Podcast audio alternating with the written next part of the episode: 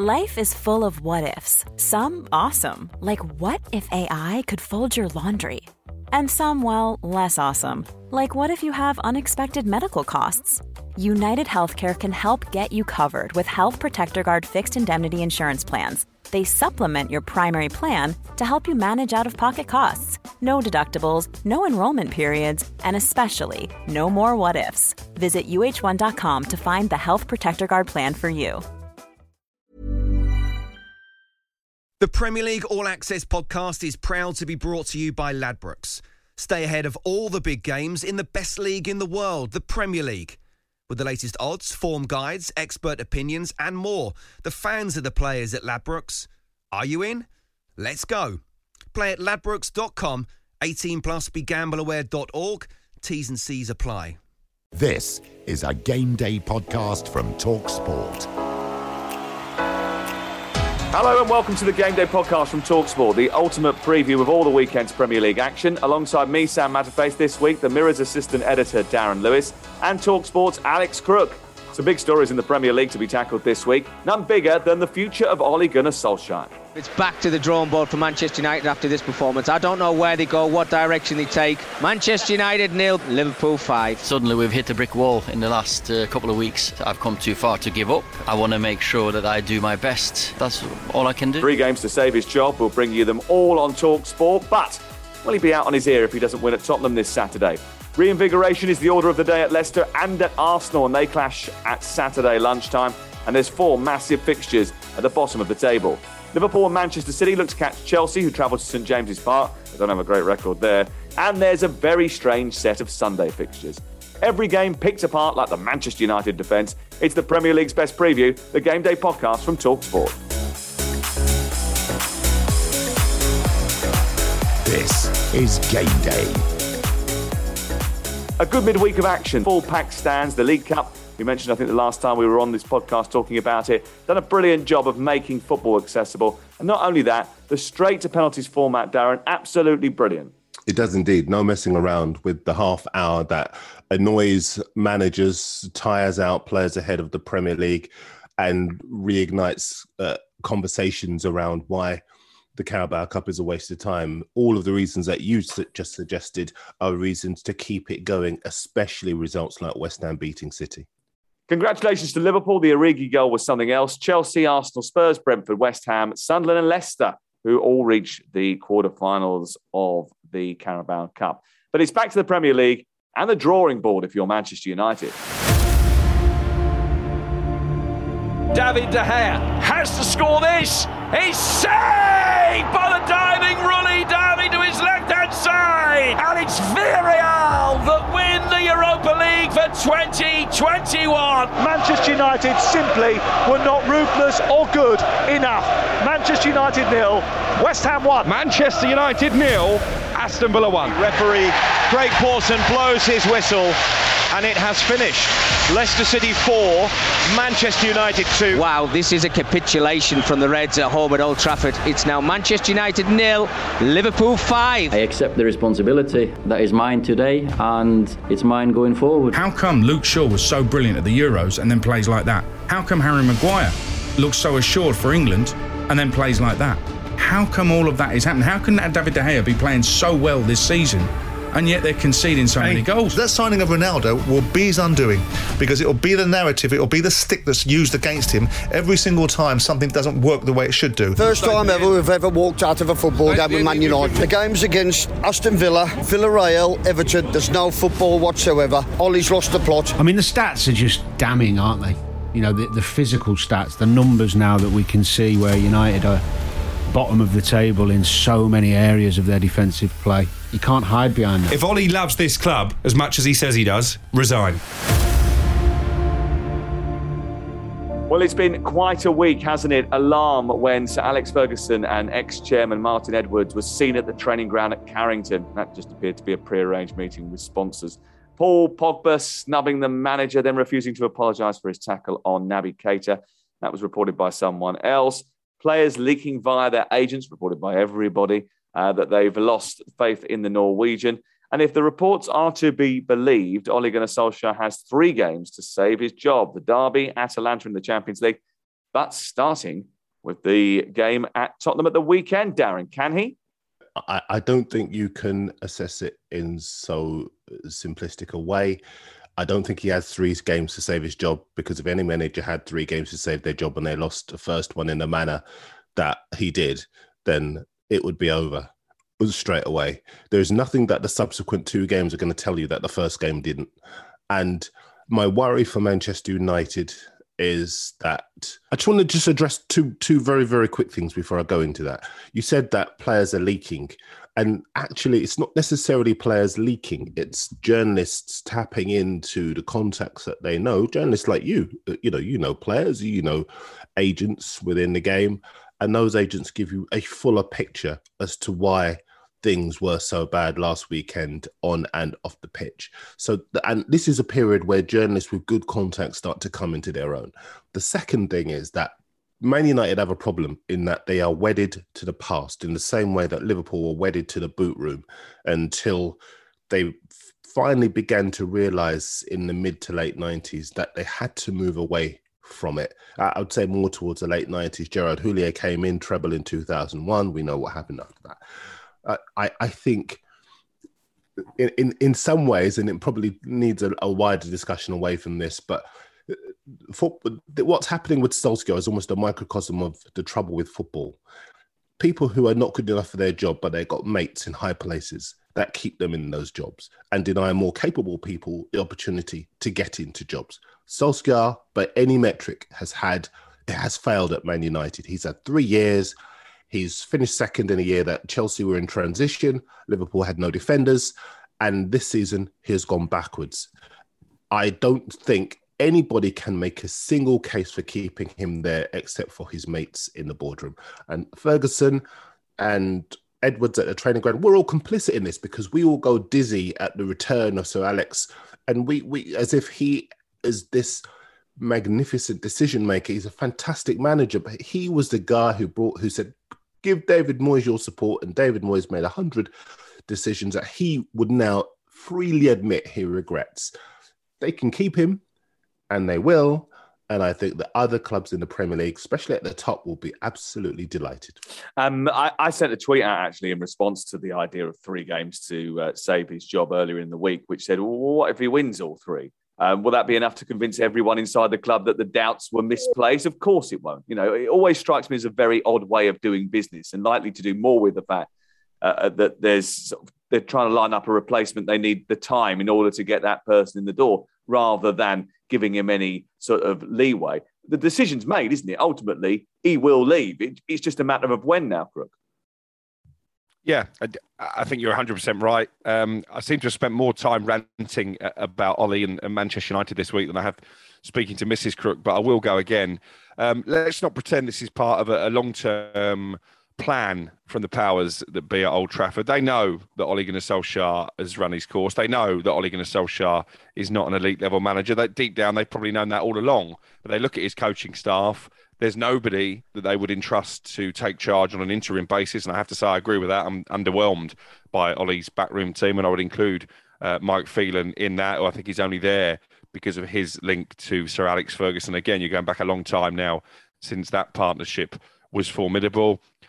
I think they're split on Antonio Conte. I know from very good sources that certainly behind the scenes, Conte has been sounded out about the potential of a move to Old Trafford because it isn't usually the Conte way to take charge of a club mid season. But I think this is one club that he would make an exception for. There are others like Ferguson still pushing for Mauricio Pochettino. That should have been a no brainer um, when Pochettino was available as a free agent. I think it would be much more difficult now mid-season to get him out of Paris Saint-Germain. Perhaps in the summer, Pochettino may feel differently, but ultimately it doesn't matter what happens on Saturday. And there will be Manchester United fans, and I'm not saying I'm one of them, that will be hoping for another Liverpool type result and performance so that the agony ends sooner rather than later. But if Manchester United do beat Spurs, and they could beat Spurs because they're absolute garbage Tottenham at the moment, based on what we saw at West Ham last weekend. It just papers over the cracks. It doesn't mean that Ollie is the right man for the job. He's never been the right man for the job. I've been saying that for two years, and I make Darren correct. You can't really credit him too much for finishing second last season because there was a massive asterisk next to last season with a behind closed doors environment. Liverpool's injury problems, other teams that you would expect to be in around the top four underperforming. Yes, he, he, bought an initial uplift because he replaced Jose Mourinho. If Darren Lewis, who's a very upbeat character, replaced Jose Mourinho, he would have brought a smile back to that football club. Doesn't mean he's an elite manager either. There's not much chance of Mauricio Pochettino switching Neymar, Messi, Mbappe for Fred and McTominay, is there? I mean, not voluntarily anyway. Um, but um, you never know. It, it may well be that they hang on to Ollie till the summer and then do that deal. I think, you know, with the coaching staff, it's really interesting, isn't it? Because a lot of young new coaches that come into a position would immediately appoint some sort of experienced assistant to help them through. And, and Ollie sort of did that with Mike Phelan, but they're very hands off, as far as I understand it, on the uh, coaching side of things. They leave a lot of it to Kieran McKenna, who's 35. He was at Tottenham when he was a, a kid, got injured, turned to coaching. You've got uh, Eric Ramsay, who is the, um, the set piece coach, but also part of the coaching structure. I think he studied with McKenna at university and was the assistant to Andy Myers at Chelsea's under 23s a little while ago. But, but, but McKenna's got to have something, hasn't he? These people have got to have something. Ramsay's the, the youngest person ever in this country to get a pro license. McKenna is was promoted by Jose Mourinho. They've obviously got something, but it might just be that these guys are promoted a little bit too early and too much is being put on their shoulders um, at a club which is obviously the place you graduate to, not graduate from. In terms of what's going to happen at the weekend, look, very difficult to make a team that is so easy to play through, hard to beat in the current climate. But look, I hear there was defiance amongst the group on Tuesday morning. Shame you can't play in, at centre back. Uh, 11 goals uh, conceded in three matches, uh, one clean sheet in 21. Even a misfiring Harry Kane, Crook, will be looking, licking his lips. Defiance on Tuesday morning. Where was the defiance on Sunday afternoon when Liverpool went into a 2 0 lead? I mean, come think, off it. I think it was come injured. Off it. I think it was injured. Again, and Darren's mentioned it, that there is a certain element of, of these leaks just being journalists who are good at their job. But defiance on Tuesday morning strikes me as propaganda, be it on behalf of Ollie, be it on behalf of Manchester United, be it on behalf of Cristiano Ronaldo, who we hear is galvanizing the troops and urging them not to down tools. This is Manchester United. If there's anybody in that group who's even contemplating downing tools, and there were players who down tools at the weekend, they should be nowhere near the team. And I tell you what, it's going to be fascinating to see what side Ollie puts out because the first mistake he made at the weekend was naming the same side that got battered in the first half by Atalanta. Uh, Jesse Lingard, in, in, particular, must be scratching his head. He's being abused by supporters when he's not even on the pitch. It was Ollie's decision to keep him in the summer when West Ham was sniffing around, has barely used him since. T- to me, he's the type of player United need. If Ronaldo's not going to press, he needs two people alongside him who are going to do that job for him. Jesse Lingard is one of them. By all accounts, uh, Van der Beek is really impressing his teammates in training, but can't get anywhere near the team. Aaron Wan-Bissaka needs to be dropped now because he was utterly hopeless at the weekend. Harry Maguire has been hopeless ever since he came back from injury. I bet you nine of the 11 start again.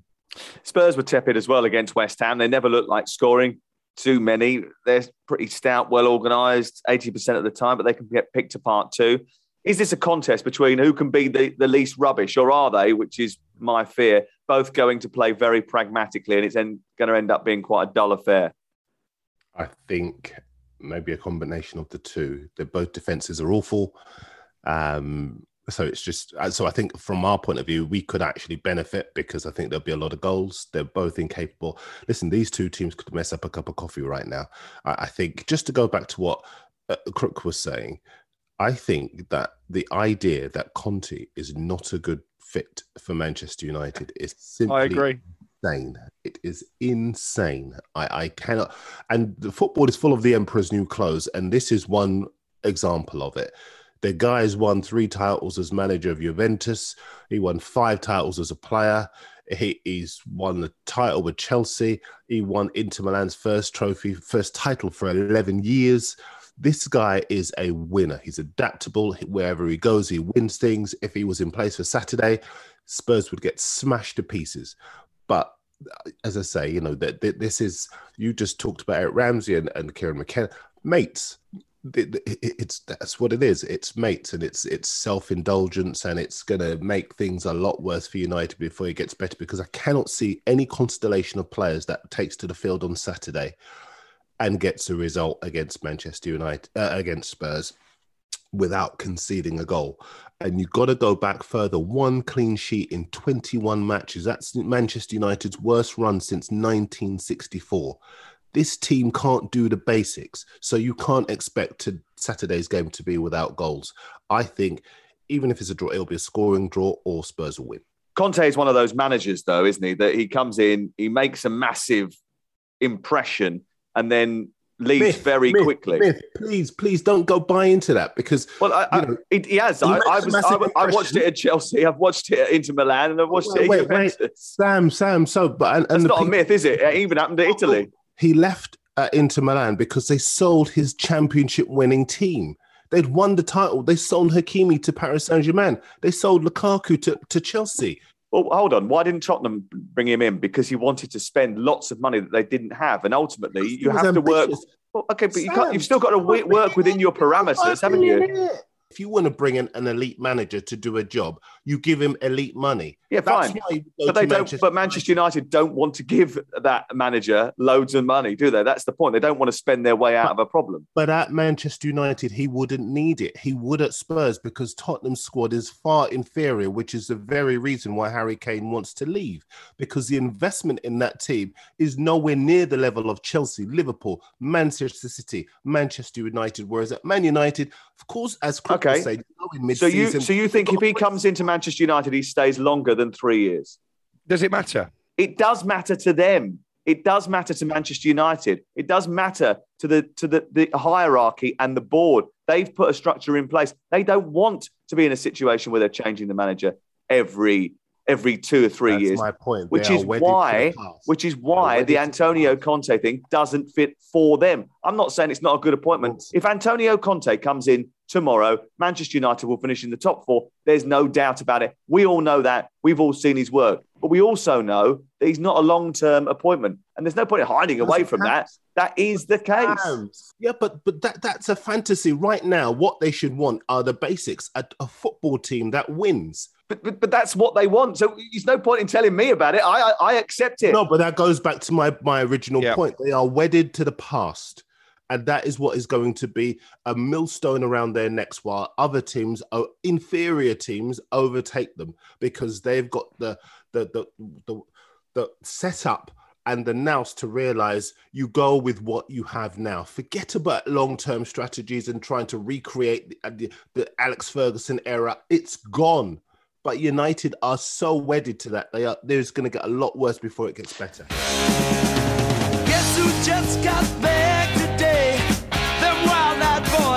Been away. Patson Daka's through for four. It's four goals for Patson Daka.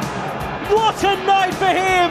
What a night for Leicester City! These three games, three big wins for us but now we've got to keep moving forward and look to uh, the next game. He took his time, he played it to James Maddison, who slotted into an empty net. Brentford 1, Leicester 2. He's gone away, analysed it himself, and then gone away and worked so hard, and yeah, you're starting to see the fruits of that. Right footed, Martinez saves, and Aubameyang puts in the rebound. But still very early in the season. It's been a little bit of a roller coaster, and uh, we want uh, a good transition and, uh, and win more games, and we're going to do that if we play better.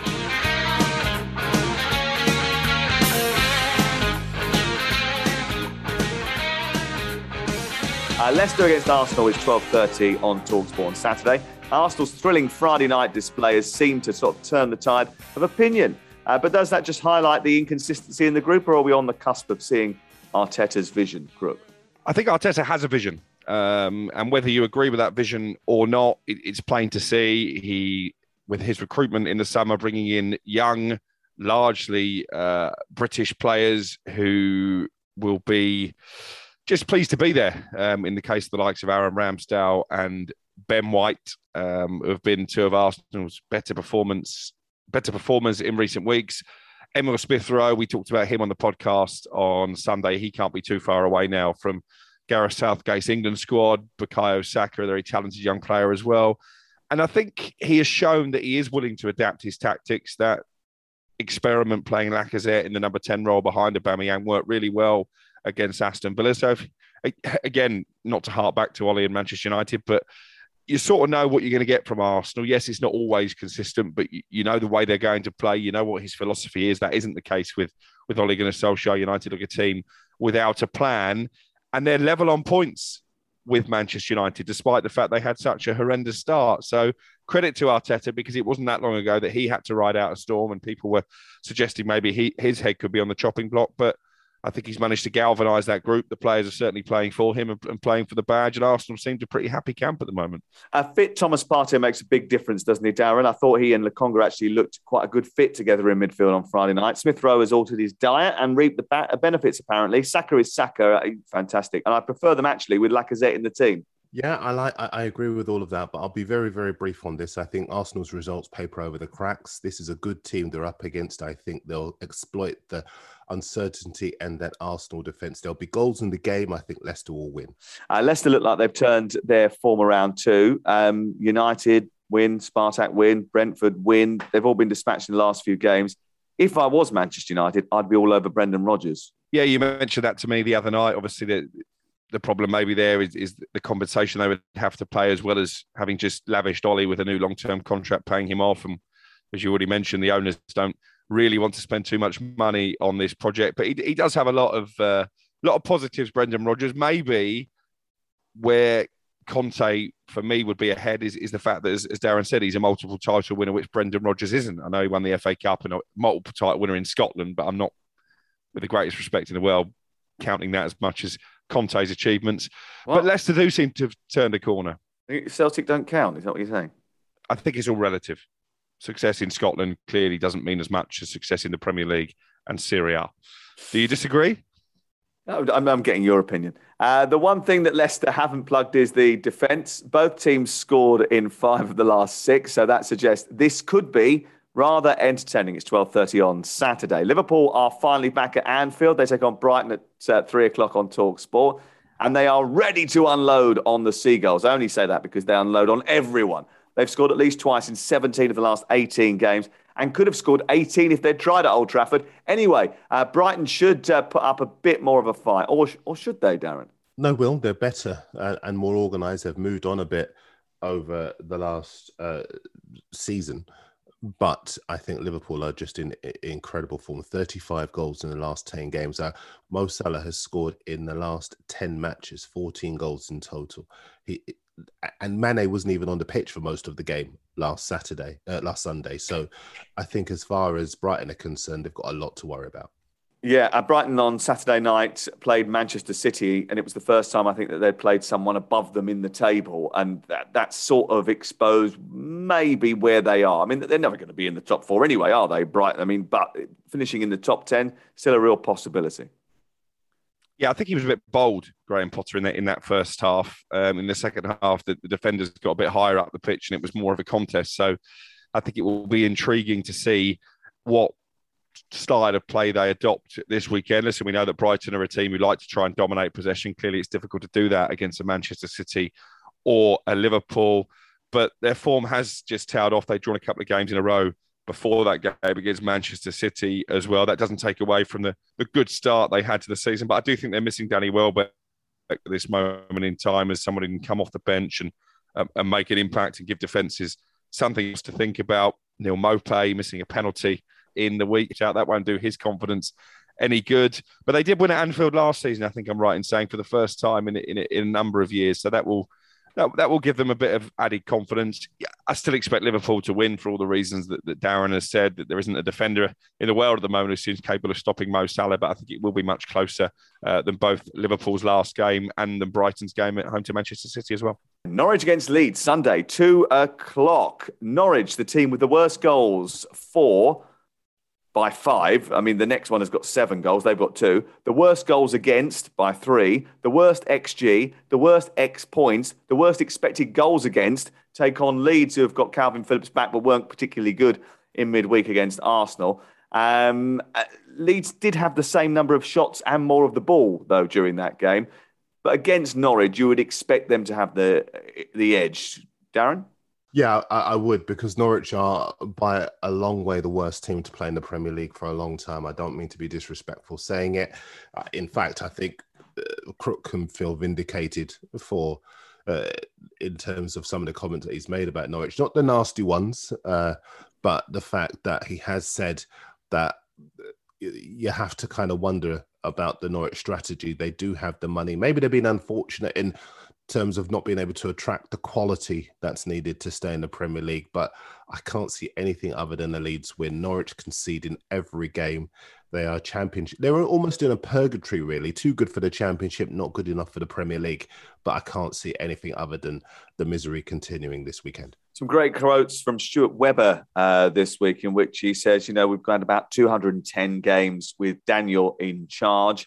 And some of those have been really good some of those have been really bad but you know ultimately long term he is the uh, he is the future of the club. He's going to stay. Is that the right decision? Well not many of those really good games have been in the premier league have they? They've, they've largely been certainly in not the in the last 19 exactly uh, no wins in that. Three goals scored at least one of those a penalty. Um, it's interesting that Stuart Webber has come out and backed his manager because I was with a colleague for coffee yesterday and he was suggesting to me that maybe the, the bookmakers have got it wrong in terms of the next manager to leave Ole Gunnar Solskjaer heavily odds on. I think Daniel Farke is a five to one, six to one shot. And I think at most other clubs in, in the Premier League, if you had the type of record in the top flight that he did have, he would be on very dodgy ground. But from what you've just said, maybe that isn't the case. This is a massive opportunity for Leeds United, a team who have struggled for wins in the Premier League this season, actually played well in quite a lot of matches, but have not had the same cutting edge they did last year. You can probably credit a lot of that to the fact that Patrick Bamford has been unavailable. I'm covering this game for Talksport International. I'm looking forward to sitting down and and dissecting a 90 minute Norwich performance and seeing if they are as bad uh, as the highlights and the statistics suggest. But I think if Leeds don't win this weekend, then Marcelo Bielsa suddenly will have big problems on his plate. This is this is a must win for Leeds. Can I make a quick point about um, the fact that Norwich lost at Chelsea last weekend to a Chelsea side with no strikers but far more appetite? I think Norwich threw in the towel. You were at the game, were, were you not, Sam? Did you do the game? I was. Yes, they were absolutely abysmal. And I think it wasn't about uh, if Chelsea had had strikers, it could have been 10 or 12. But to be down 2 0 after 18 minutes because they hadn't done the basics said to me, not so much that they're bad players, but their morale has been crushed completely.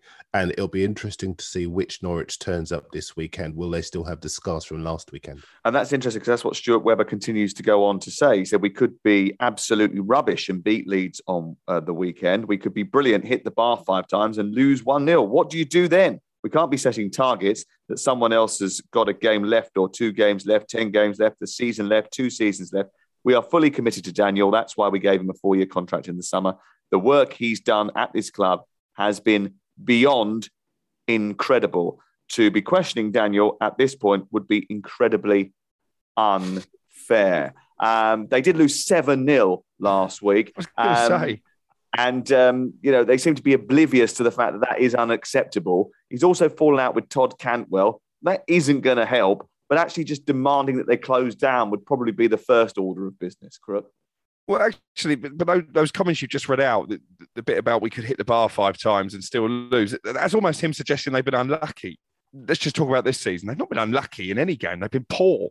Darren talked about the attitude of the Norwich players. And I do wonder, you know, statements like this, the fact that Daniel Farke came out afterwards, Sam, and said to you, we're the only self funding club in the Premier League. Not, not convinced that's true, by the way. Southampton's owners haven't put any money in. Newcastle, as you mentioned to me, turned a profit in their last set of accounts. So, but it just gives the players and Daniel Farke seemingly an excuse to stink the Premier League out.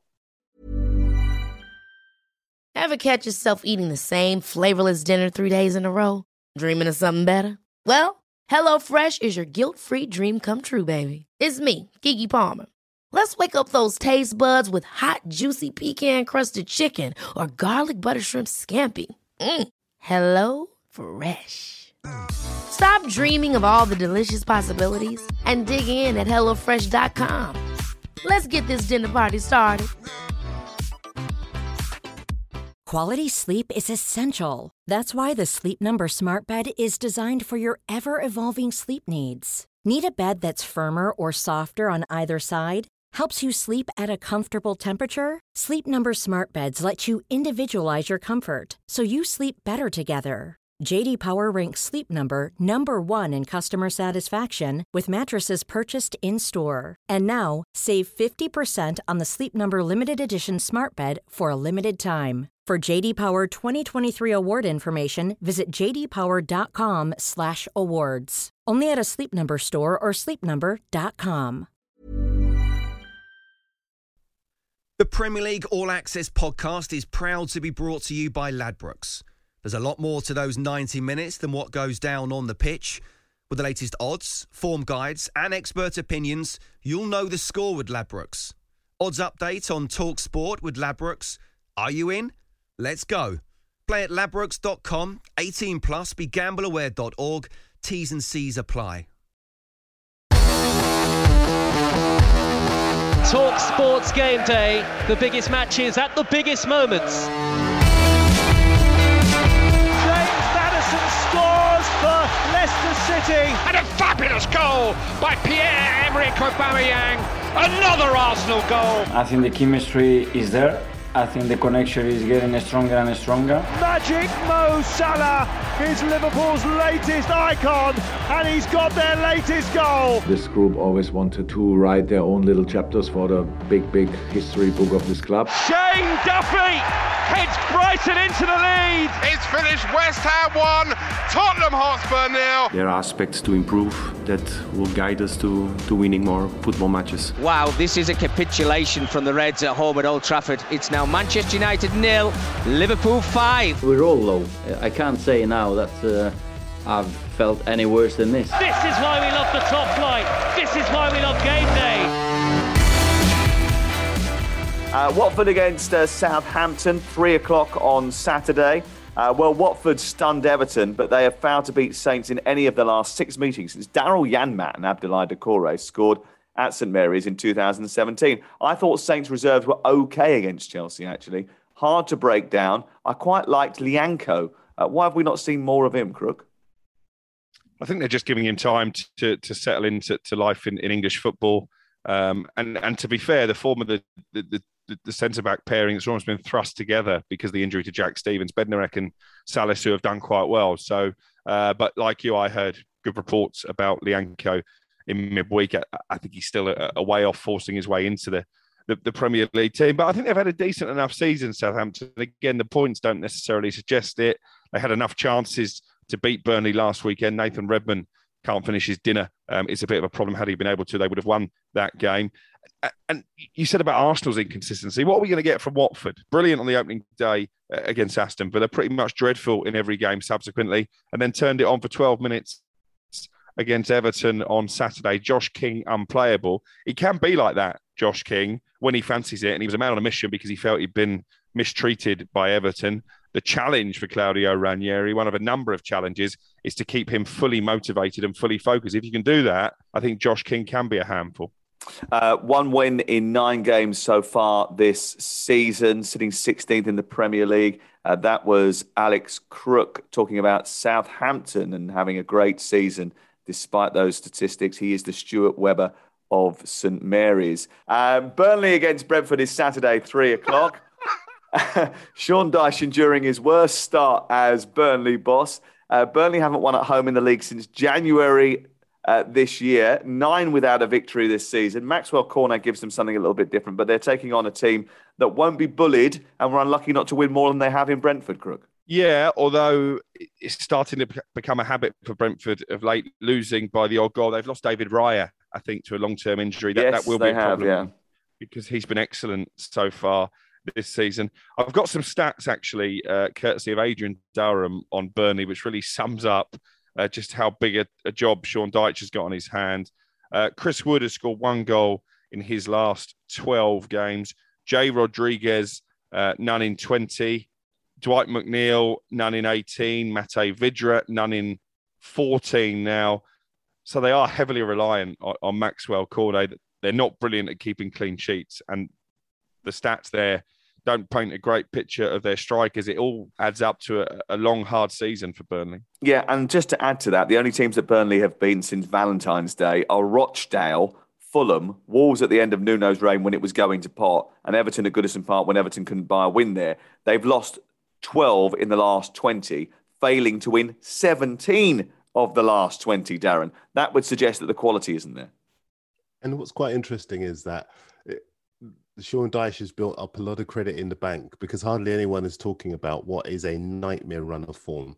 And say he was in charge, for example, of Newcastle with this form, or I don't know, Watford with this form, everyone would be Norwich back. Norwich, even yeah, Crook would be on his way around there with a fishing rod and a couple of cans. Yes, he but would. throwing it at but I think as far as Burnley is concerned, because he's got him out them out of trouble on so many occasions, no one's really batting an eyelid. And you have to be honest, you know, because of the profile of the club, perhaps uh, maybe there isn't too much spotlight on them, but they are under pressure going into this match. And I'd suggest even without Raya, Brentford could score. They are still an unknown quantity.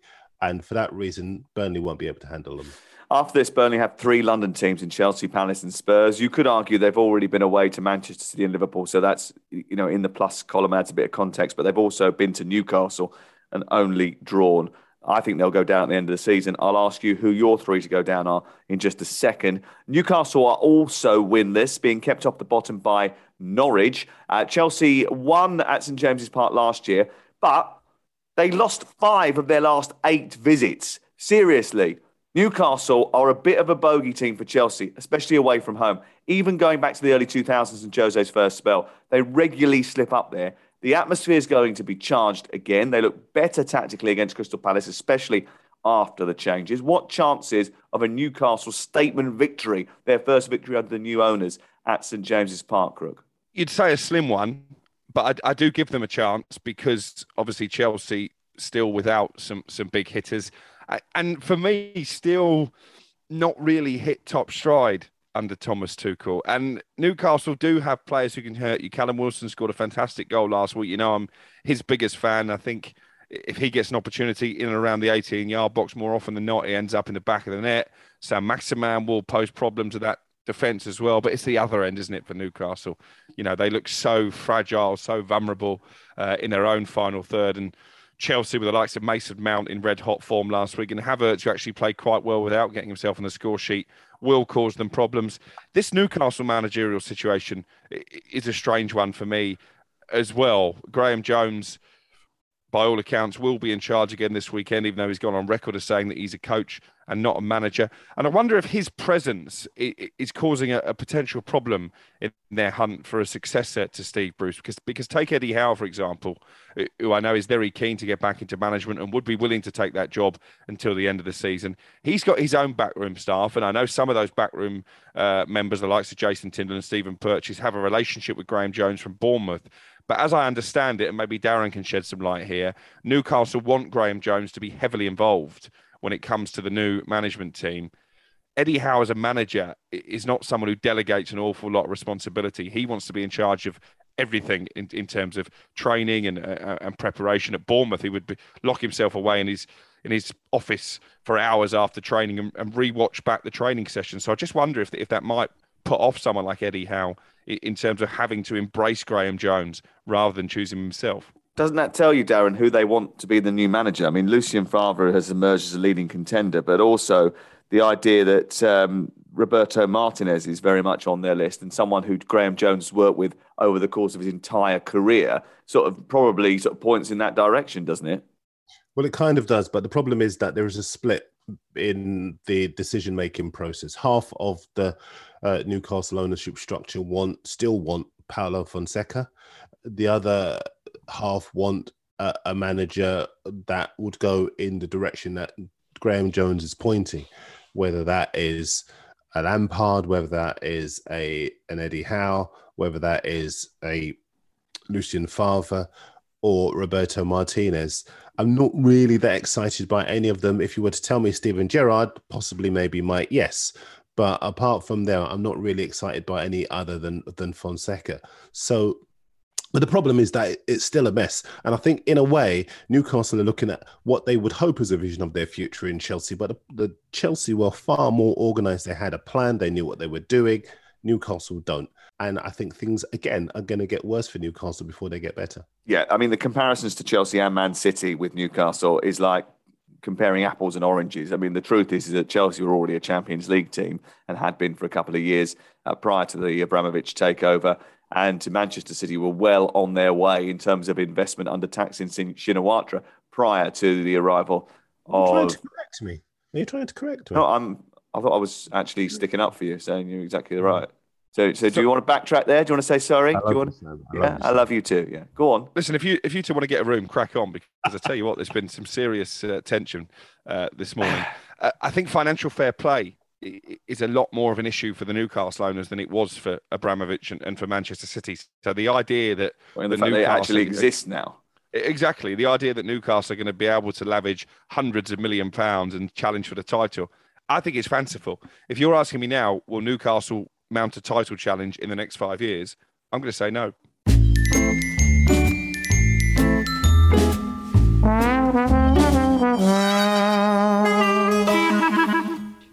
Hey, Lucy, you all right?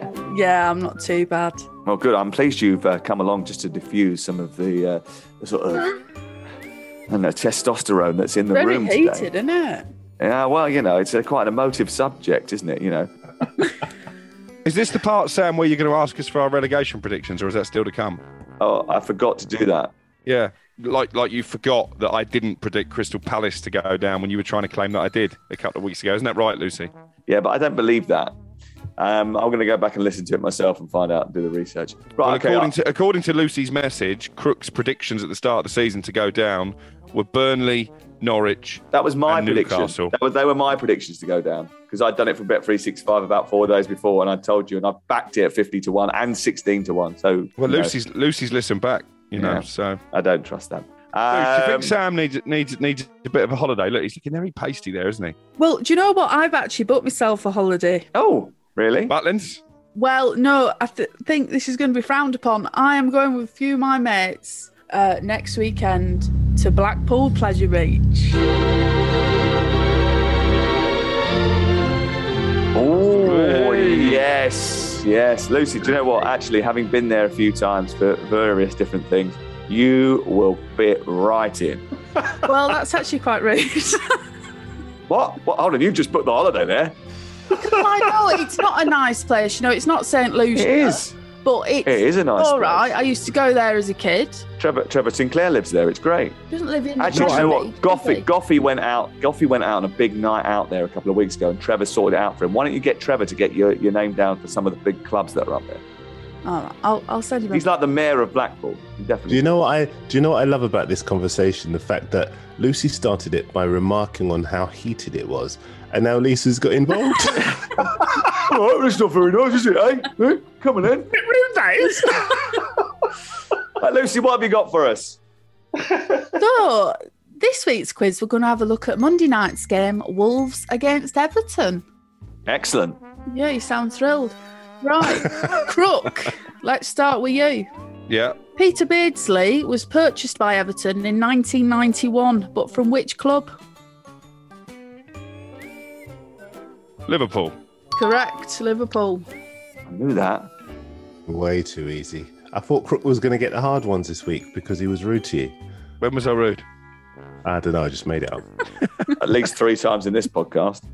Right, Darren, who did Wolves lose to in the FA Cup quarter final in 2003? 2003. Oh my goodness me. Uh, do, do, do, do, do, do, do. I can gamble this if he gets it wrong. Why would I? Why would you? Why would you want to gamble? Why do you think I'm going to get it wrong?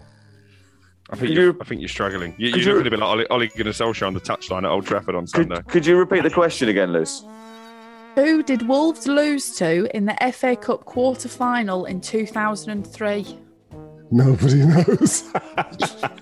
I think it was FA Cup quarter final. So that would have been Today, Darren, we've, we've all got things to do. I know, I know, I know. I'm just thinking that it would, but by they got relegated that season, so they probably would have uh, lost it, it- sort of motivation. But uh, the, the, Millwall.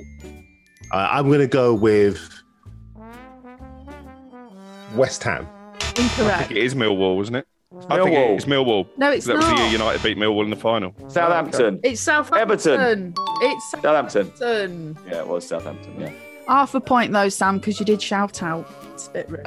No problem. No problem. Right, And he shouted Millwall first. And then Southampton. But I'm only allowed one guess, and you had about seven. Anyway, my question. Go on. Okay, Sam. At Everton, there are three top goal scorers on par with each other this season. These are Andros Townsend, Dominic Calvert-Lewin, and who else? Demarai Gray. Correct, Demarai Gray. Yes, come on, Demarai You're Gray. asking the stats man stats about this season's stats. Oh, I loved that question. That was brilliant. Well done, Luce. Thank you very much. What does that mean the scores are? So the scores are. Hang on, I've messed up my tally chart here. Give us a second. Thinking about Blackpool. eh? Yeah, can't wait to It's get going to on be a that great beach. weekend. are you, are you gonna you gonna have a go on the Big Dipper? Oh, I'm going on Big Dipper. I'm going on the big one, Grand National. I'm going on them all. Oof. Okay, I've been on that Grand National. It's about 800 years old. It's very rickety, so just hold on tightly. Thank you. Thanks for that advice. Sam, Yeah, you're in the lead with nine points. get in. I'm gonna have a good day now. Yep. Crook is second with 8.5. And Darren, you are third with eight. I'll be back. Don't worry, I'll be back. Manchester City against Crystal Palace is three o'clock on Saturday. Manchester City have conceded just four goals this season and haven't hit their XG mark yet, which is frightening for the rest of the league.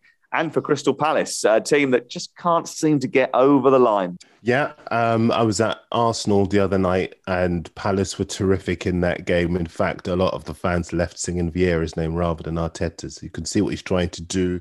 He won't be doing it against City. Too good, too strong. There'll be a reaction from going out of the Carabao Cup. I'm sure City to win. Uh, Benteke and Edouard look like they are linking very well. That could be a partnership that ensures they aren't in any real trouble over the course of the season, but they should have beaten Newcastle with the chances that they created. So you wouldn't give them too much hope of reproducing Andros Townsend Day because that famous victory was earned with a rigidity that they no longer possess, Alex. Yeah, and it, I understand what Darren's saying about Patrick Vieira. I, I, he surprised me because, as you know, I wasn't convinced by the appointment, but they do have a habit, Crystal Palace, of getting themselves into winning positions and chucking away points. I think it's still only one victory in the Premier League this season, so as a habit, they, they're going, need, going to need to shrug off pretty quickly in this game. Probably isn't the ideal one to do that in. I've been impressed with Benteke as well because he hit a bit of form at the end of last season. I think cynically, maybe we felt that was just because he was coming to the end of his contract and trying to earn a new one, but he does seem to have been reinvigorated under Vieira and more like the Benteke that we knew loved at Aston Villa. And Edouard has settled in quickly as well. We love Conor Gallagher in midfield. So it won't be a walkover for City, but it will be a City win. Mm, Villa take on West Ham, Super Sunday at 4.30. West Ham applied themselves really well despite making eight changes against Manchester City on Wednesday night. I was at the game. The atmosphere was absolutely terrific. They did a brilliant thing where they got kids in for a quid. It was full. It was a record attendance uh, for the League Cup for West Ham United. And over the course of the season, I mean, what's really impressed me actually, Darren, about uh, West Ham recently is just the sheer number of clean sheets that they've kept. Uh, and they've all been kept since I had my little wager with you two. Uh, and the one game that I needed them to have a clean sheet, they didn't. But no, they've been terrific. And to, look, it's not going to surprise anyone who listens to this podcast regularly to know what my views on West Ham are. I, I think ever since last season, I've been raving about them.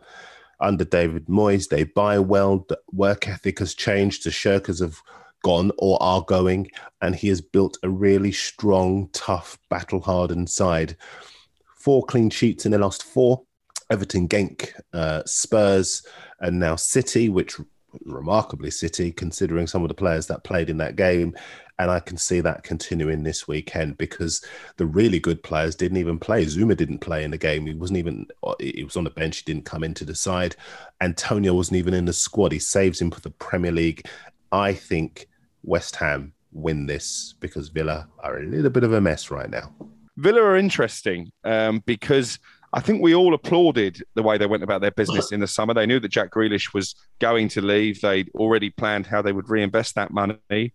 And even Danny Ings is more like the Danny Ings who struggled for form at Southampton last season than the one who the previous couple of seasons was finding the net on a regular basis. So I think Dean Smith uh, has a problem. And Matt Holland on the podcast on Sunday suggesting maybe a change of system is needed, ditching the back three and reverting to a back four. So this is a big game for Villa. But like Darren, I think West Ham have been one of the stories of the season so far. And, and long may it continue because it's not always been the case.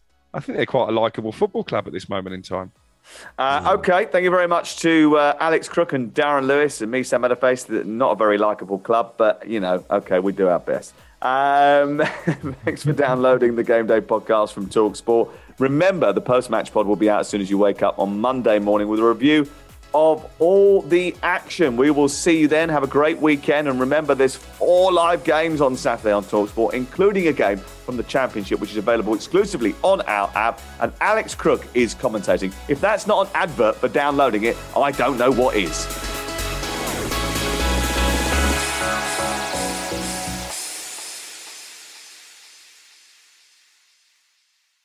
The Premier League All Access podcast is proud to be brought to you by Ladbrokes. The latest odds, we set them. Form guides, we've got them. Expert opinions, we share them. The best fans in the world deserve the best. Be match day ready before the whistle blows with Ladbrokes. Odds update on Talk Sport with Ladbrokes. Are you in? Let's go. Play at ladbrokes.com. 18 plus. BeGambleAware.org. T's and C's apply. Ever catch yourself eating the same flavorless dinner three days in a row? Dreaming of something better? Well, HelloFresh is your guilt-free dream come true, baby. It's me, Keke Palmer. Let's wake up those taste buds with hot, juicy pecan-crusted chicken or garlic butter shrimp scampi. Mm. Hello Fresh. Stop dreaming of all the delicious possibilities and dig in at HelloFresh.com. Let's get this dinner party started.